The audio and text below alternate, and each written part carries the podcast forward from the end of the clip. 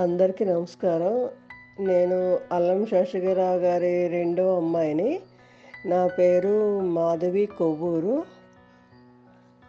మా నాన్నగారు రచించిన కథలన్నీ కూడా నాతోని మా తమ్ముడు రఘునాథ్ అల్లం మా ఇద్దరితో ఎక్కువగా డిస్కషన్ చేస్తుండేవారు. ఆ కథలు చెప్పే విధానం ఆయన చెప్పుతుంటే కథలు కళ్ళకి కట్టినట్టుగా మనకి అక్కడ జరుగుతున్నట్టుగా అలా అనిపిస్తుండేది. ప్రతిదీ ఆయన రాసి రచించిన కథలు కానీ ఒక ఏదైనా ఆయన ఊహల్లోకి వచ్చిన ప్రతిదీ కూడా మాతో షేర్ చేసుకునేవారు. ఆయన రచించిన ర- రచనలన్నీ కూడా అర్ధరాత్రి పూట కూర్చొని తెల్లార వరకు ఆయన కథలు రాస్తుండేవారు. అయితే ఆయనకి నవలు రాయాలని కోరి ఒకటి మిగిలిపోయింది. అది కూడా నా నవల కూడా చేపల వేట చేపల వాళ్ళ జీవిత చరిత్ర గురించి సగం రాశారు. ఈ లోపల అతను అకారణ మరణం చెందటం వలన అది మధ్యలో ఆగిపోయింది. అతను ఆయన రాసిన కథల్లోని ఎక్కువగా పేరు వచ్చినవి ఈనాటి వరకు ఇప్పటికీ కూడా వస్తున్న పేరు చీకటి.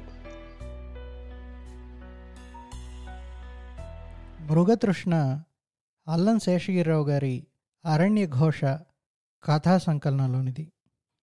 ఆంధ్రజ్యోతి పత్రికలో పంతొమ్మిది వందల డెబ్భై ఐదులో ప్రచురింపబడింది. పొలిటికల్ సైన్స్లో ఎంఏ పట్టపుచ్చుకున్న అల్లం శేషగిరిరావు గారు రైల్వేస్లో పనిచేసి రిటైర్ అయ్యారు.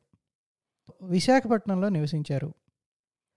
ఆంగ్ల సాహిత్యంలోని అనేక ప్రసిద్ధ రచయితల రచనలను ఆయన ఇష్టంగా చదువుకున్నారు. బాల్యం అంతా ఒరిస్సాలోని ఛత్రపురంలో గడిచింది. చుట్టుపక్కలంతా అటవీ ప్రాంతం. ఆయన తన పదమూడో ఏటి నుంచి స్నేహితులతో ఇంట్లో వారితో కలిసి వేటకు వెళ్ళడం అడవుల్లో చాలా సమయాన్ని గడపడం జరిగింది. అటవీ నేపథ్యంలోనే ఎక్కువ శాతం కథలు రాశారు. రాసిన పదిహేడు కథల్లో సమాజంలో ఉండే అసమానతలు అట్టడుగు వర్గాల జీవితాలపై విశ్లేషణ ముఖ్య ఇతివృత్తాలుగా మనకు కనిపిస్తాయి. కథల్లో ప్రకృతిని వర్ణించేటప్పుడు ఆయనకున్న పరిశీలనా జ్ఞానం భావుకత్వం మనల్ని కట్టిపడేస్తాయి. పంతొమ్మిది వందల ఎనభై ఒకటిలో ఆయనకు ఆంధ్రప్రదేశ్ సాహిత్య అకాడమీ వారి పురస్కారం లభించింది. పల్లవి పబ్లికేషన్స్ వెంకటనారాయణ గారు ఫిబ్రవరి మొదటి వారంలో అల్లం శేషగిరిరావు సమగ్ర కథా సంకలనం పేరుతో ఒక పుస్తకం తీసుకొస్తున్నారు వెబ్సైట్లో ఇచ్చిన మొబైల్ నెంబర్ ద్వారా ఆయన్ని సంప్రదించి మీ కాపీ మీరు రిజర్వ్ చేసుకోవచ్చు. ఈ ఎండలు నిప్పులు జరిగే ఎండలు అడవిలోని నీటి మాటలు కొండవాగులు సెలలు ఎండిపోయాయి. కొండల్లో అగ్గి జంజలు వడదెబ్బకి పిట్టలు సొమ్మసిల్లి నేలకి రాలిపోతున్నాయి.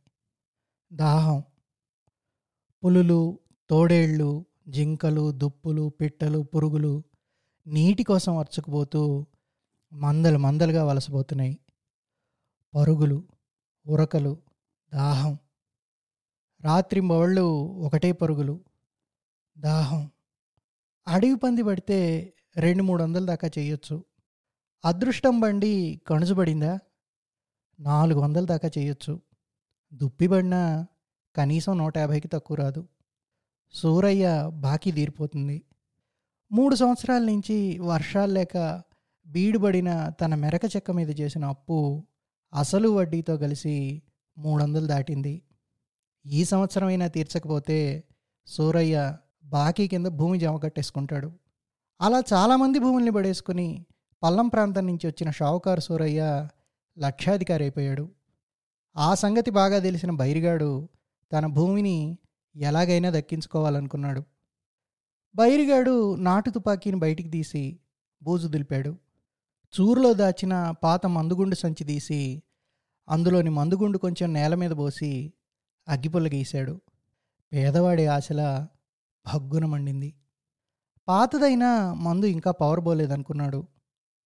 తుపాకీ నల్లీలో మందు ఎక్కువ పోసి దట్టించాడు. సంచిలో పాతబడిన మేకుల్ని ఇనుప ముక్కల్ని ఏరి గుళ్ళకు బదులు తుపాకీలో నింపి వాటి మీద కాగితపు ముక్కల్ని గుడ్డ పీలికల్ని దట్టించాడు. గోచి గట్టిగా బిగించి గుడిసె తడిక దగ్గరగా లాగి తుపాకీని పట్టుకుని సంచి భుజానికి తగిలించి అడవిలోకి బయలుదేరాడు వేటకి. అరవై సంవత్సరాలు నిండిన బైరిగాడి ముడతలు తేరిన ముఖం బీటలు పడ్డ నేలలా ఉంది. వయస్సుతోనూ కష్టాలతోనూ జీర్ణించకపోయిన శరీరం తోలుతో గప్పిన బొమికల గూడులా ఉంది. జీరలు దేరిన కళ్ళు మాత్రం నిప్పు కణికల్లా తీక్షణంగా ఉన్నాయి. ఆ చూపుల్లో పట్టుదల ఓపిక ఇంకా చప్పబడిపోలేదు. మధ్యాహ్నం దాటిపోయినా ఎండ ఇంకా తీక్షణంగా ఉంది. దూరాన గూడెంలో వర్షాల కోసం వనదేవతలను గొలుస్తూ డప్పులు వాయిస్తూ జాతర చేస్తున్నారు. చెట్లన్నీ ఆకులు రాల్చేసి మూడువారిపోయాయి. అడివంతా ఎండుటాకులు పరుచుకొనున్నాయి. బైరిగాడు నడుస్తుంటే దిష్టిబొమ్మ తుపాకీ పట్టుకొని అడవిలో నడుస్తున్నట్టుంది. బైరిగాడి కాళ్ళ కింద ఎండుటాకులు చిట్టుతుంటే ఆ సడికి వెదురు డొంకల్లో చిలకలు గోల చేస్తూ ఎగిరిపోతున్నాయి. కాకుల గుంపు బైరిగాడి వింత ఆకారానికి చెట్ల మీద నుంచి గోల చేస్తూ బైరిగాడి నెత్తి మీద వలయాకారంగా తిరుగుతూ మెడలు నిక్కించి చాలా దూరం వరకు వెంబడించాయి. బైరిగాడు పొద్దుగూకక ముందే నీటి మాటి దగ్గరికి చేరాలని వడి వడిగా అంగలేసుకుంటూ నడుస్తున్నాడు. అడ్డతోవల మీద నడుస్తూ తుప్పల్ని డొంకల్ని రాళ్ళని దాటుకుంటూ రొప్పుకుంటూ రోజుకుంటూ రెండు కొండలు ఎక్కి దిగి సాయంకాలానికల్లా నీటిమాటి దగ్గరికి వచ్చాడు. ఆ కీకారణ్యం మధ్య ఎండిపోయిన సెలయేటికి పక్కగా గుబురుగా బలిసిన తుప్పల నీడలో నేల చెమ్మగా ఉంది. దాని మధ్యలో చిన్న నీటి గుంట సన్నగా నీరు ఊరుతూ గుంటగా ఏర్పడింది. బైరిగాడి దగ్గరికి రాగానే నీటి మీద ముసిరిన దోమలు జమ్మని లేచాయి. అంత అడవిలోనూ మరెక్కడా నీటి చుక్క లేదు. చుట్టుపట్ల జంతువులు దాహం తీర్చుకోవడానికి అక్కడికే వచ్చి తీరాలి. గుంట చుట్టూ బైరిగాడి పరిశీలనగా చూశాడు. జంతువుల అడుగులు చెమ్మనేల మీద సెలయేటి ఇసుకలోనూ స్పష్టంగా కనిపిస్తున్నాయి. అడవి పందులు తేమ నేలని నీటి కోసం ద్రవ్వేసి గొప్పులు పెట్టేస్తున్నాయి. కొండల వెనుక అస్తమిస్తున్న సూర్యుడు చెట్ల సందుల్లోంచి అందంగా కనిపిస్తున్నాడు. వడగాలి చల్లబడుతున్న పగలంతా ఎండకి సలసల కాగిపోయిన కొండరాళ్ళలో నుంచి వేడి జిమ్ముకొస్తోంది. నీటి గుంటకి ఇరవై గజాల దూరంలో వెదురు పది మధ్యన కూర్చోడానికి వీలుగా సంచిలో నుంచి కత్తి తీసి చదును చేశాడు.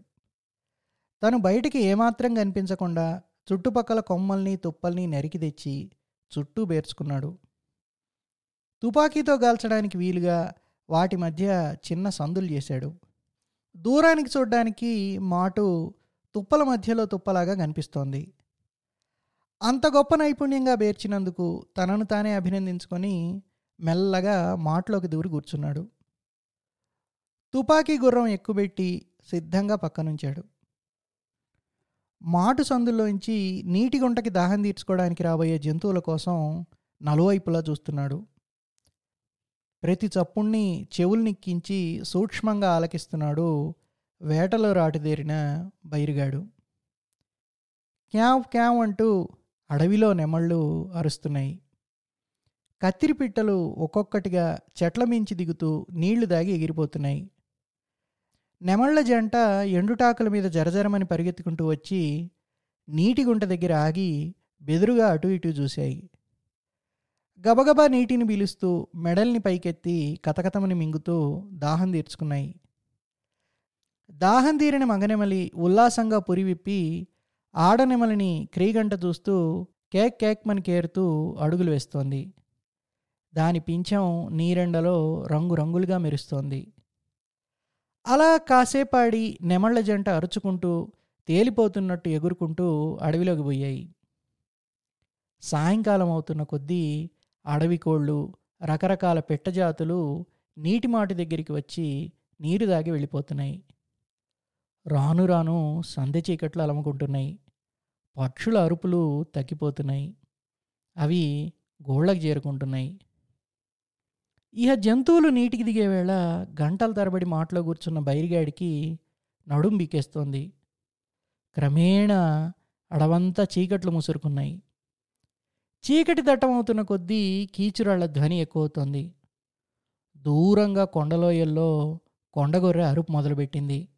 చుక్క వెలుగు గుంటలోని నీటిలో ప్రతిఫలిస్తూ బైరిగాడి కళ్ళకి స్పష్టంగా కనిపిస్తోంది. ఎండిపోయిన సెలయేటి ఇసుక అంత చీకట్లోనూ తీర్చిదిద్దినట్లు కనిపిస్తోంది. గంటలు దొరుకుతున్నాయి. బాగా చల్లగాలి తెరలు తెరలుగా ఎండుటాకుల మీద నుంచి గలగల వీస్తోంది. బైరిగాడి చెమట ఎగిరిన ఒంటి మీద చల్లగాలి తాకినప్పుడల్లా హాయిగా ప్రాణం లేచి వచ్చినట్లుంది. ఉన్నట్టుండి అడవి అదిరిపోయేటట్టుగా కణుజు హోక్ హోక్ అని బెదురుగా దగ్గరలో అరుచుకుంటూ పారిపోయింది. దూరం అవుతున్న దాని డెక్కల చప్పుడు బైరిగాడికి స్పష్టంగా వినిపిస్తోంది. కీచురాళ్ళ అరుపులు ఒక్కసారి ఆగిపోయాయి. అంతా నిశ్శబ్దం. భరించలేని నిశ్శబ్దం అడవిని ఆవరించుకుంది.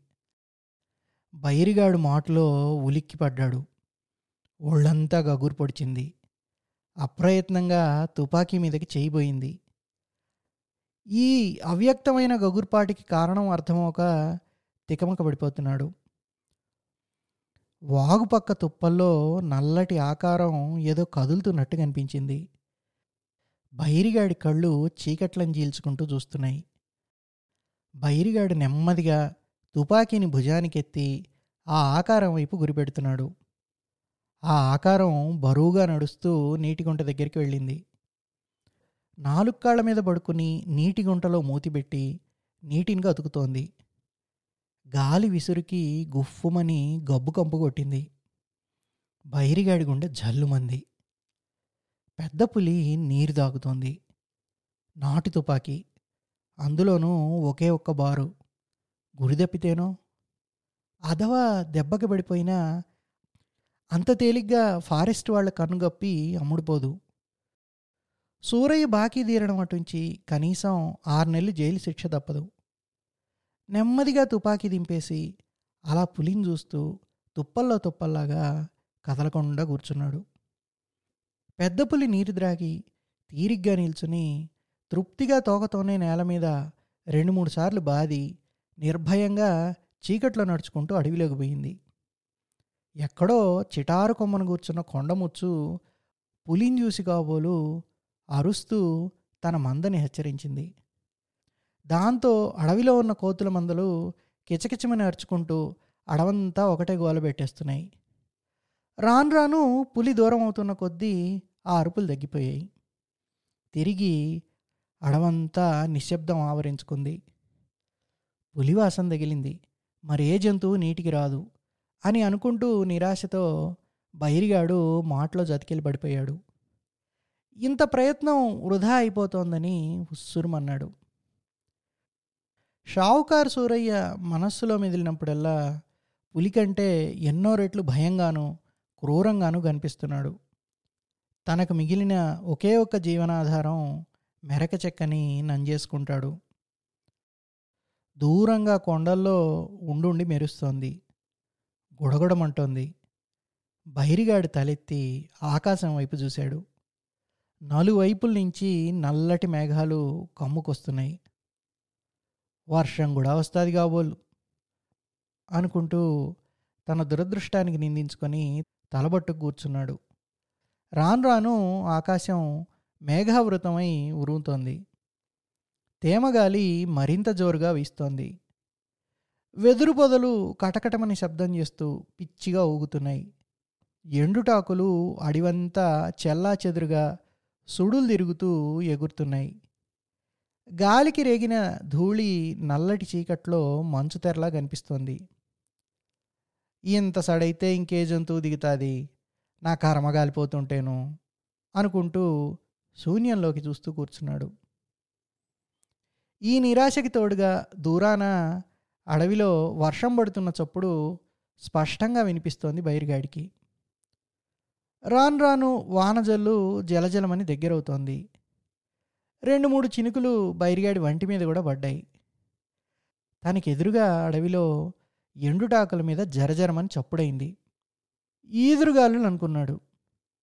ఆ చప్పుడు ఎక్కువ అవుతూ దగ్గరవుతోంది. బైరిగాడు అనుమానంగా చెవులు నిక్కించి ఆలకించాడు. ఎండుటాకల మీద అడుగుల చప్పుడు డెక్కల చప్పుడు మంద పరుగుల చప్పుడు మందలు పరిగెత్తుకొస్తున్నాయి. పరుగులు.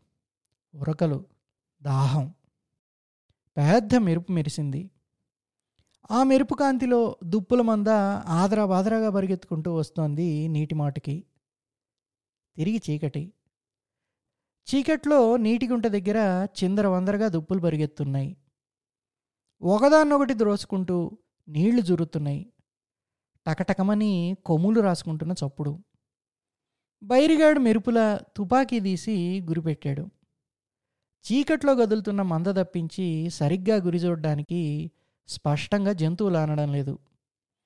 ఆలస్యం చేస్తే మంద బారిపోతుంది దుప్పుల మంద మధ్యలో గురిపెట్టి ట్రిగ్గర్ నొక్కాడు. థామ్ అని నాటు తుపాకీ మోత చుట్టుప్రక్కల కొండల్లో ప్రతిధ్వనించింది. దుప్పులు చెల్లా చెదురుగా బారిపోతున్నాయి తుపాకీ పొగ మందుగుండు క్రూరవాసన బైరిగాడు గబగబా మాటలోంచి బయటికి వచ్చి పొగకి చేతులు అడ్డం పెట్టుకుంటూ పిచ్చిగా నలువైపులా వెతికేస్తున్నాడు. నీటి గుంటకి రెండు గజాల దూరంలో పొదల్లో సడసడమని చప్పుడవుతోంది. బైరిగాడు దానివైపు బరిగెత్తాడు. దుప్పి పొదల్లో మరణాయాసంతో గిలగిలా తన్నుకుంటోంది. పొట్టలోకి గుళ్ళు దూసుకుపోయి పేగులు బయటికి వచ్చేశాయి దాన్ని చూసి చూడగానే పారిపోతుందేమోనన్న అనుమానంతో అమాంతంగా దాని మీద పడి దాని కాళ్ళు పట్టుకోబోయాడు. బాధతో గింజుకుంటున్న దుప్పి ఒక్క తన్ను దనింది అమ్మ దీనమ్మ అంటూ వెళ్ళకితలా పడ్డాడు.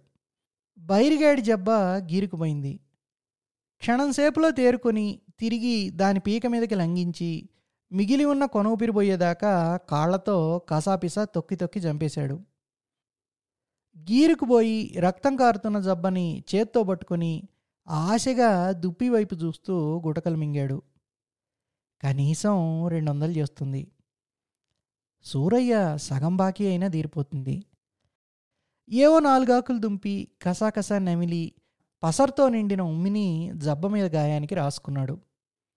భగ్గున మండుతూ ఉంటే ఉషుషని కాసేపు మెలికలు తిరిగి చల్లబడేదాకా కూర్చున్నాడు. పోతు దుప్పి ఊరంత బరువు. దాన్ని ఇంటికి ఎలా జరేయాలా అన్న ఆలోచనలో పడ్డాడు. అంత బరువు మోసుకుంటూ రెండు కొండలు ఎక్కి దిగాలంటే వీలవదు దగ్గర ఒకటి ఉంది. కానీ అది తొప్పలతోనూ డొంకలతోనూ ఎండిపోయిన గడ్డలతోనూ నిండి దారి సరిగ్గా లేదు. ఒక్కొక్క దగ్గర పొదల మధ్య నుంచి ఇరుకు సందుల్లోంచి దూరాల్సి ఉంటుంది. ఇలా కష్టమైనా సరే దూరం దారి కంటే ఇదే మేలనిపించింది. చచ్చిపోయిన దుప్పిని ఎత్తలేక ఎత్తలేక దాని నాలుగు కాళ్ళు పట్టుకుని ఊపిరి బిగబట్టి బలానంతా కూడా తీసుకుని ఎగరేసి ఎత్తి మెడ మీద వేసుకున్నాడు. బరువుతో తూలిపోతున్నాడు. మాటు దగ్గర వదిలేసిన తుపాకీని చేత్తో పట్టుకుని దాన్ని నేలకి ఊతబెట్టుకుంటూ నడక ప్రారంభించాడు. అడ్డుదోవను బట్టి నడుస్తున్నాడు. ఎదురుగాలి చినుకులు కూడా పడుతున్నాయి. సూరయ్య బాకీ తీరిపోతోందన్న ఆనందంతో అంత కష్టాన్ని కూడా మర్చిపోయి తుప్పల్ని రాళ్ళల్ని దాటుకుంటూ చీకట్లో ఆ కీకారణ్యంలో నడుస్తున్నాడు. చచ్చిన దుప్పి నోట్లోంచి గారుతున్న చొంగలు నెత్తురు కలిసి బంక బంకగా బైరిగాడి శరీరం మీద జారుతోంది. వెదురు కంపలు ముళ్ళడొంకలు బైరిగాడి వంటిని గీరుకుంటున్నాయి. ఇరుకు సందులోంచి వంగి దూరుతున్నప్పుడు బరువుకి నడుము విరిగిపోతుందా అనిపించేది. కిరకిరలాడిపోతూ మూలిగేవాడు. కాసేపు జంతువుని దించి అలసట తీర్చుకుందామా అనుకునేవాడు. దించితే తిరిగి ఎత్తుకోలేడేమో అనిపించేది. అలాగే కష్టపడుతూ నడక సాగిస్తున్నాడు. దూరంలో ఈలలు వేస్తున్నట్లు సన్నని అరుపులు. రాను రాను నలువైపుల నుంచి ఈలలు దగ్గరవుతున్నాయి. కూడబులుక్కుని ఈలలు వేస్తున్నట్టు ఒకదానంట మరొకటి అరుస్తున్నాయి. మొదట్లో పిట్ట అరుపుల్లా వినిపించిన అడవిలో బుట్టి పెరిగి వేటలో మేటి అనిపించుకున్న బైరిగాడికి అవి రేచుకుక్కల అరుపులను తెలుసుకోవడానికి అట్టేసేపు పట్టలేదు. జంతువును పసిగట్టిన రేచులు క్రమపద్ధతిలో నలువైపుల నుంచి ఇలలు వేస్తున్నట్టు అరుచుకుంటూ జంతువుపై దాడి చేస్తాయి. జంతువు బ్రతికుండంగానే కండలు కండలుగా చీల్చుకుని తినేస్తాయి. బైరిగాడి గుండె దడదడ కొట్టుకుంది. రాను రాను రేచుకుక్కల అరుపులు అడుగుల చప్పుడు దగ్గరవుతోంది. చచ్చిన దుప్పిగాయల్లోంచి కారుతున్న నెత్తురు వాసన్ని గాలిలో పసిగట్టిన రేచులు పరుగెత్తుకుంటూ వస్తున్నాయి. రేచులు మనుషుల్ని ఏమీ చేయమని తెలుసు. కానీ తను మోసుకొస్తున్న దుప్పి కోసం చీకట్లో అటకాయిస్తే? ఒంటరిగాండని మీదబడినా పడచ్చు. చుట్టూ బలిసిన అడవిని కటిక చీకటిని తన ఒంటరితనాన్ని తలుచుకుంటుంటే గుండె మరింత వేగంగా కొట్టుకుంటోంది. ధైర్యం చిక్కబట్టుకుని దుప్పిని ఏ పొదల్లోనో దాచేద్దామనుకున్నాడు ఎక్కడ దాచినా నెత్తురు వాసన పసిగట్టి బయటికి లాగి పీక్కు తింటాయి. నలువైపులా చూశాడు. దగ్గరలోనే ఒక పెద్ద మర్రి చెట్టు ఉంది గాబరా గాబరాగా అడుగులేసుకుంటూ చెట్టు దగ్గరికి వచ్చాడు దాని కొమ్మ అందుబాటులో ఉంది. జాగ్రత్తగా భుజం మీద దుప్పిని దింపకుండా అలా భుజం మీద నుంచే కొమ్మ మీదికి జారిపోకుండా నెట్టాడు. వదిలైపోతున్న గోచిని తొందర తొందరగా బిగించి తను కూడా చెట్టెక్కిపోయాడు. ఇలా బైరిగాడి చెట్టెక్కాడో లేదో రేచులు నలువైపుల నుంచి చెట్టును గిరేసాయి. కొమ్మ మీద దుప్పిని చూసాయి. చెట్టు మొదల చుట్టూ చిందులేస్తున్నట్టు తిరుగుతున్నాయి. ఒగుర్చుకుంటూ దుప్పి తమ అందుబాటులో లేనందుకు కసిగా మరుగుతూ నాలికలు దాచుకుని మీదికి చూస్తున్నాయి. కొన్ని కుక్కలు చెట్టు బోదని బరబర బకిరేస్తున్నాయి చెట్టెక్కే ప్రయత్నంలో. బైరిగాడి చెట్టు మీద నుంచి హత్ హట్ అని కేకలేస్తున్నాడు. వాటిని బెదిరిస్తూ ఆ అదిలింపులకి రేచులు బెదిరిపోలేసరి కదా ఎప్పటికైనా ఆ దుప్పి కింద పడబోదా? అన్నట్లు తిష్టేసి చెట్టు చుట్టూ కూర్చున్నాయి. దుప్పిగాయల్లోంచి కొమ్మ మీద నుంచి బొట్లు బొట్లుగా ఉండుండి గారుతున్న నెత్తుర్ని రేచులు ఒకదాంతో ఒకటి పోటీపడి నాకుతున్నాయి. బహిరిగాడు చెట్టు మీద నుంచి కేకలేసి కేకలేసి విసుగెత్తిపోతున్నాడు. ఇవి వదిలేట్లేవు అనుకున్నాడు. తుపాకీ తీసి దట్టించి వాటిని కాల్చేద్దామా అనుకున్నాడు. కానీ తొందరలో మందుగుండు సంచి వదిలేసినందుకు తనని తాను చెడామడా తిట్టుకుంటున్నాడు. అదే సమయంలో బేర్ బేర్మని కంచుగొట్టంలో అరిచినట్లు ఓండ్రపోతూ దుప్పి అరిచింది. ఆ అరుపుకి రేచు కుక్కల మంద కుదిపేసినట్లు లేచింది. చెవులు నిక్కబొడుచుకున్నాయి. వాటి వీపుల మీద రోమాలు గగురుపాటుకు లేచి నిల్చున్నాయి. తోకల్ని సాలోచనగా అటు ఇటు దిప్పుకుంటూ నిశ్శబ్దంగా గుమిగూడాయి అరుపు వినపడిన వైపు చూస్తూ ఉద్రేకంతో సన్నగా మూలుగుతూ ఒక్కసారి గొలుసులు తెంచుకున్న కుక్కలా పరిగెత్తాయి కొత్త ఎర కోసం. బతుకు జీవుడా అనుకుంటూ హాయిగా నిట్టూర్చాడు చెట్టు మీద బైరిగాడు. బైరిగాడు సర్దుకుని చెట్టు దిగేలోగా అంతవరకు పడుతున్న చినుకులు ఒక్కసారి ఎక్కువై రాళ్ళవాన కురిసినట్టు పెద్ద పెద్ద చినుకులతో వర్షం ప్రారంభమైంది. తేమగాలి జంఝామారుతంలా వీస్తోంది. రాను రాను కుంభవృష్టి. ఆకాశం జీలిపోతున్నట్లు మెరుపులు పిడుగులు. గాలికి చెట్ల కొమ్మలు ఫెళఫెళమని విరిగిపోతున్నాయి. మహాప్రళయం సంభవిస్తున్నట్లు నింగి నేల ఏకమైపోతున్నట్లు ధారాపాతంగా వర్షం. బైరిగాడు తడిసి ముద్దయిపోయాడు. వర్షానికి కొమ్మ మీద దుప్పి ధవీమని నేల మీద పడింది. అలా సుమారు రెండు గంటలు ఏకధాటిని గురిసి వర్షం ఆగిపోయింది. వర్షం ఆగిపోగానే బైరిగాడు చెట్టు దిగాడు. కష్టపడి దుప్పినెత్తి భుజానేసుకున్నాడు. తుపాకీ మడమ బురద నేల మీద కూరుకుపోతూ సరిగ్గా ఓతనివ్వడం లేదు. తడిసిపోయిన దుప్పి ఒంటి మీద నుంచి జారిపోతోంది. నడుస్తున్నాడు. పట్టుదలతో లేని ఓపిక కూడగట్టుకుంటూ సూరయ్య బాకీ తీర్చేద్దామనే దీక్షతో బురదలో ముళ్ళల్లో గతుకుల్లో నడుస్తున్నాడు. రాత్రి రెండు గంటలు దాటిపోయి ఉంటుంది. వాన వెలిసిన ఆకాశం నిర్మలంగా కడిగినట్లుంది. సన్నని వెన్నెల పొడ కూడా వచ్చింది. ఆకుల మీద నీటి బొట్లు ముత్యాల్లా మెరుస్తున్నాయి. కప్పల కీచురాళ్ళ చిమ్మెట్ల అరుపులతో అడివంతా నిండిపోయింది. బైరిగాడు చాలా దూరం వచ్చేశాడు. ఒక గడ్డ దాటి మరో మైలు నడిస్తే తన గుడిసె చేరుకుంటాడు. గడ్డ దగ్గరవుతున్న కొద్దీ కప్పల బెకబెకలు ఎక్కువ అవుతున్నాయి గడ్డ దగ్గరికి రాగానే బైరిగాడికి కళ్ళు తిరిగినంత పని అయింది కొన్ని గంటల క్రితం వరకు ఎండిపోయి దిబ్బలు వేసిన గడ్డ వర్షం పడ్డంతో కొండల్లోంచి నీరు దిగి నిండుగా ప్రవహిస్తోంది. నీరు సుడులు తిరుగుతూ పారుతోంది. అప్పుడు బైరిగాడికి గెడ్డ దాటడం తప్ప మరో మార్గం దోచలేదు. చుట్టూ తిరిగి గెడ్డం తప్పించుకొని వెళ్ళాలంటే ఇప్పుడు నడిచిన తోవకి మరో నాలుగు రెట్లు నడవాలి. నడవటమే గాక కొండలెక్కి దిగాలి. గడ్డలో నీరు నిండిన అది అంత లోతైన గడ్డ కాదని బైరిగాడికి తెలుసు. నీరు గుండెల్ని దాటదు. వెడల్పు పది గజాల లోపే కానీ ఎక్కువ ఉండదు. అందులోనూ గజయితగాడి బైరిగాడికి ఆ గడ్డ ఒక లెక్కలుంది కాదు. ఆ ధైర్యంతోనే బైరిగాడు గడ్డ దాటడానికి సిద్ధపడ్డాడు. దుప్పిని గడ్డ ఒడ్డుని దించాడు. పీక్కుపోతున్న కాళ్ళని మెడని చేత్తో రుద్దుకున్నాడు. ఒక చేత్తో తుపాకీ పట్టుకొని భుజాన్న దుప్పిని మోసుకుంటూ ఊపు కాసుకుంటూ జోరుగా పారుతున్న నీటిలోంచి నడవడం అంత సులభం కాదు. అందువల్ల తుపాకీని రెండు చేతులతో పట్టుకొని గిరగిరా తిప్పి అవతలొడ్డుకి ఇసిరాడు అది అవతలొడ్డున బురదలో పడింది. ముసిలాడైపోయిన తన జబ్బ సత్తువుకి గురికి మనస్సులోనే మెచ్చుకున్నాడు. గట్టు దిగి మెల్లిగా నీటిలో కాలు మోపాడు. కప్పలు ఒడ్డు మించి జల్లున నీటిలోకి దూకుతున్నాయి. బురద జారుజారుగా ఉంది.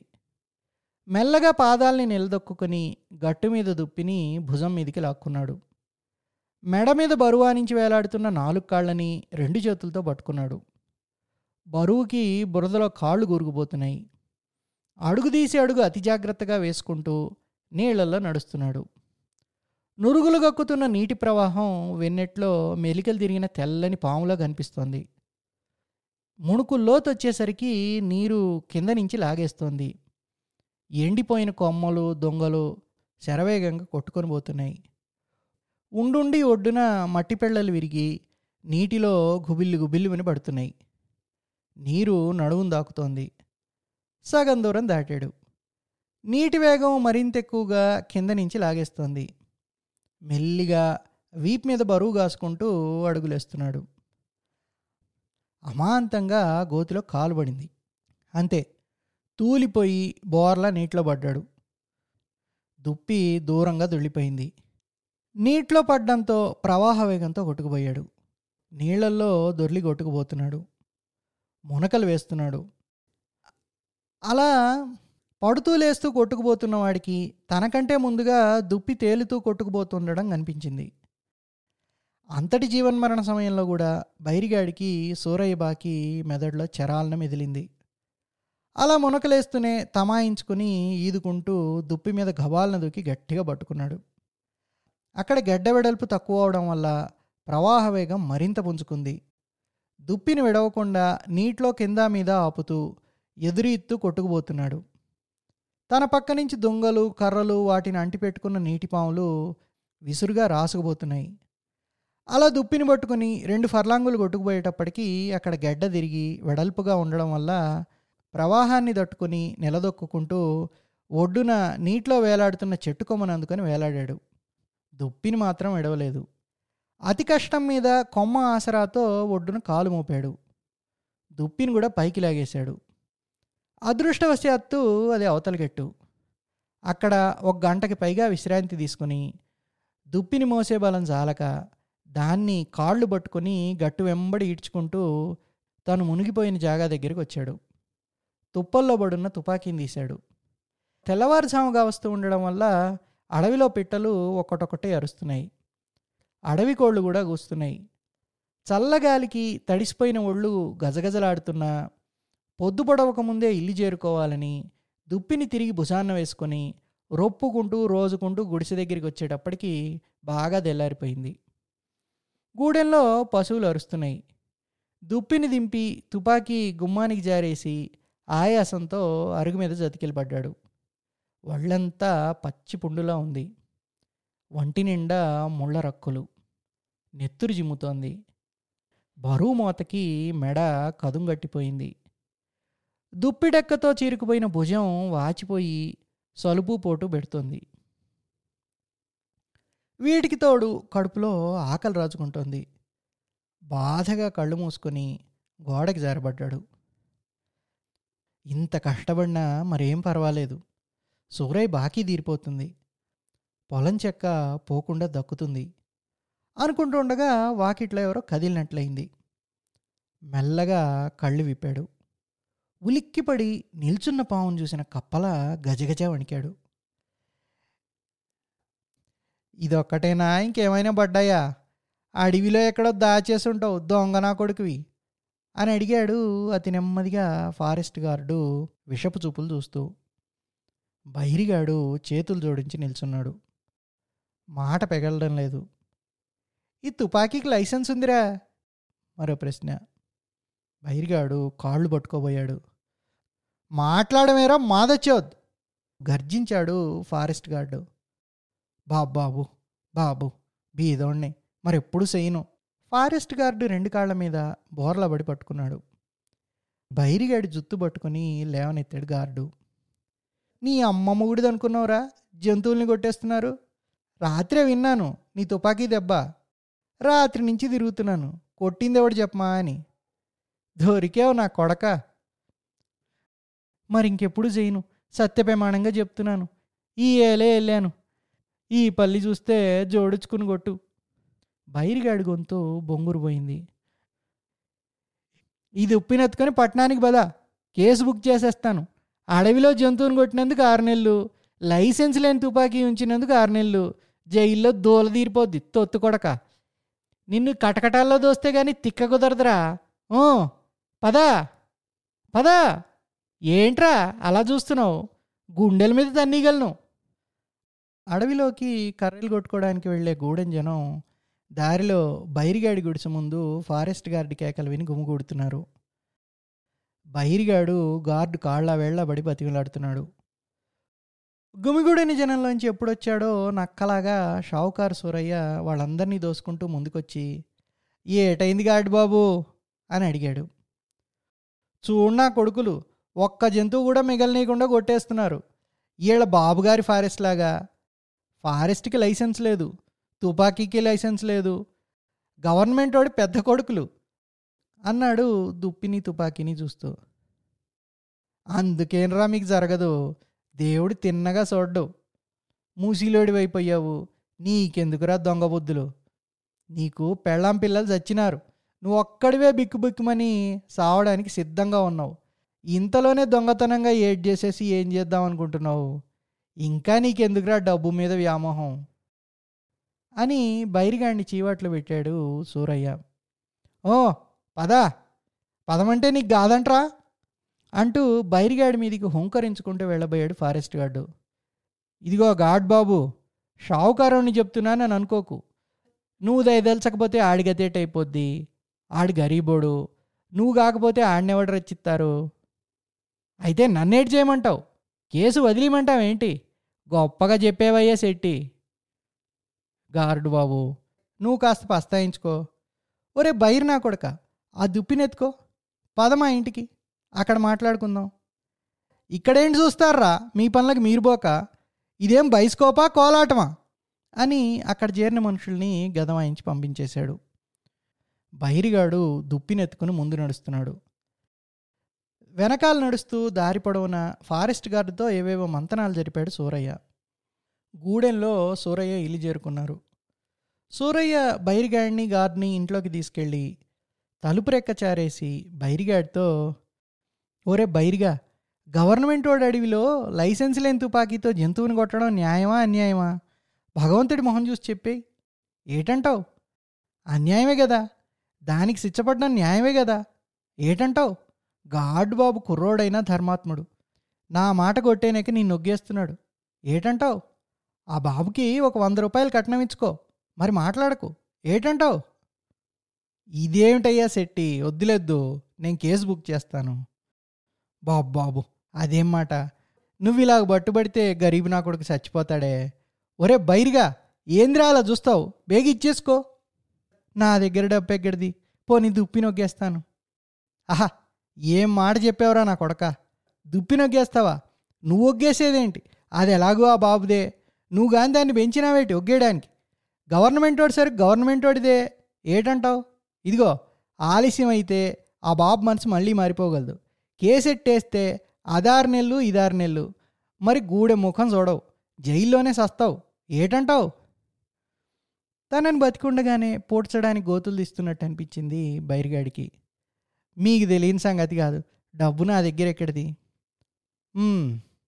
సాలోచనగా కనికరంగా కోపంగా కూడా బైరిగాడి వైపు చూసి ఇది నా నెత్తి మీదకే అంటూ విసురుగా లోపలికి పోయి కాగితం పట్టుకొచ్చాడు. ఊర్లో కుక్క జట్టీలన్నీ నేనే తీర్చాలా? దీని మీద నిశాని తగిలించు.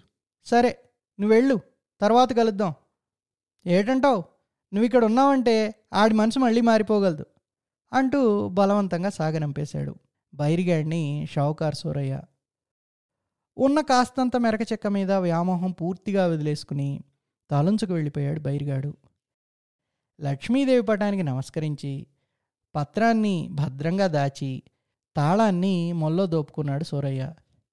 ఇదిగో సెటే ఆ దుప్పిని బారికోడ్తో పంపించు. రేపు మా రేంజర్ గారి అమ్మాయి పెళ్ళుంది. అక్కడికి దోలేస్తాను.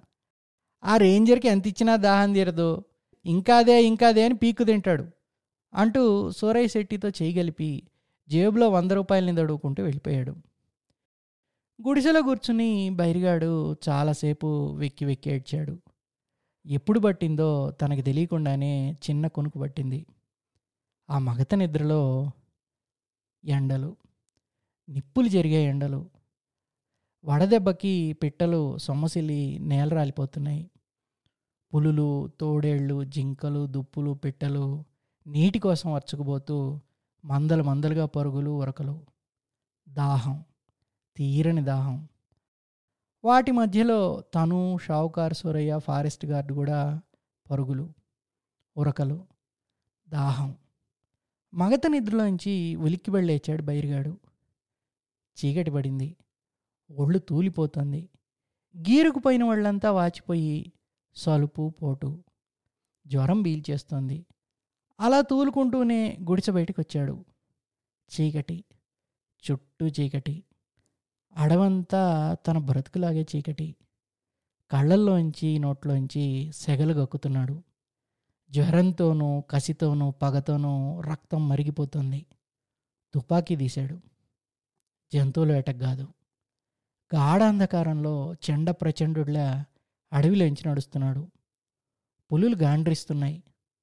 తోడేళ్ళు వెంటాడుతున్నాయి. వాటిని ముక్కలు ముక్కలుగా నరికే విముక్త నారాచంలా ఏకైక లక్ష్యంతో కీకారణ్యంలోంచి పయనిస్తున్నాడు. తుప్పల్ని పొదల్ని వాగుల్ని దాటుకుంటూ కొండల్లోకి వెళ్ళిపోయాడు. అలా తుపాకీ పట్టుకొని కొండల్లోకి వెళ్ళిన బైరిగాడు తిరిగి రాలేదు.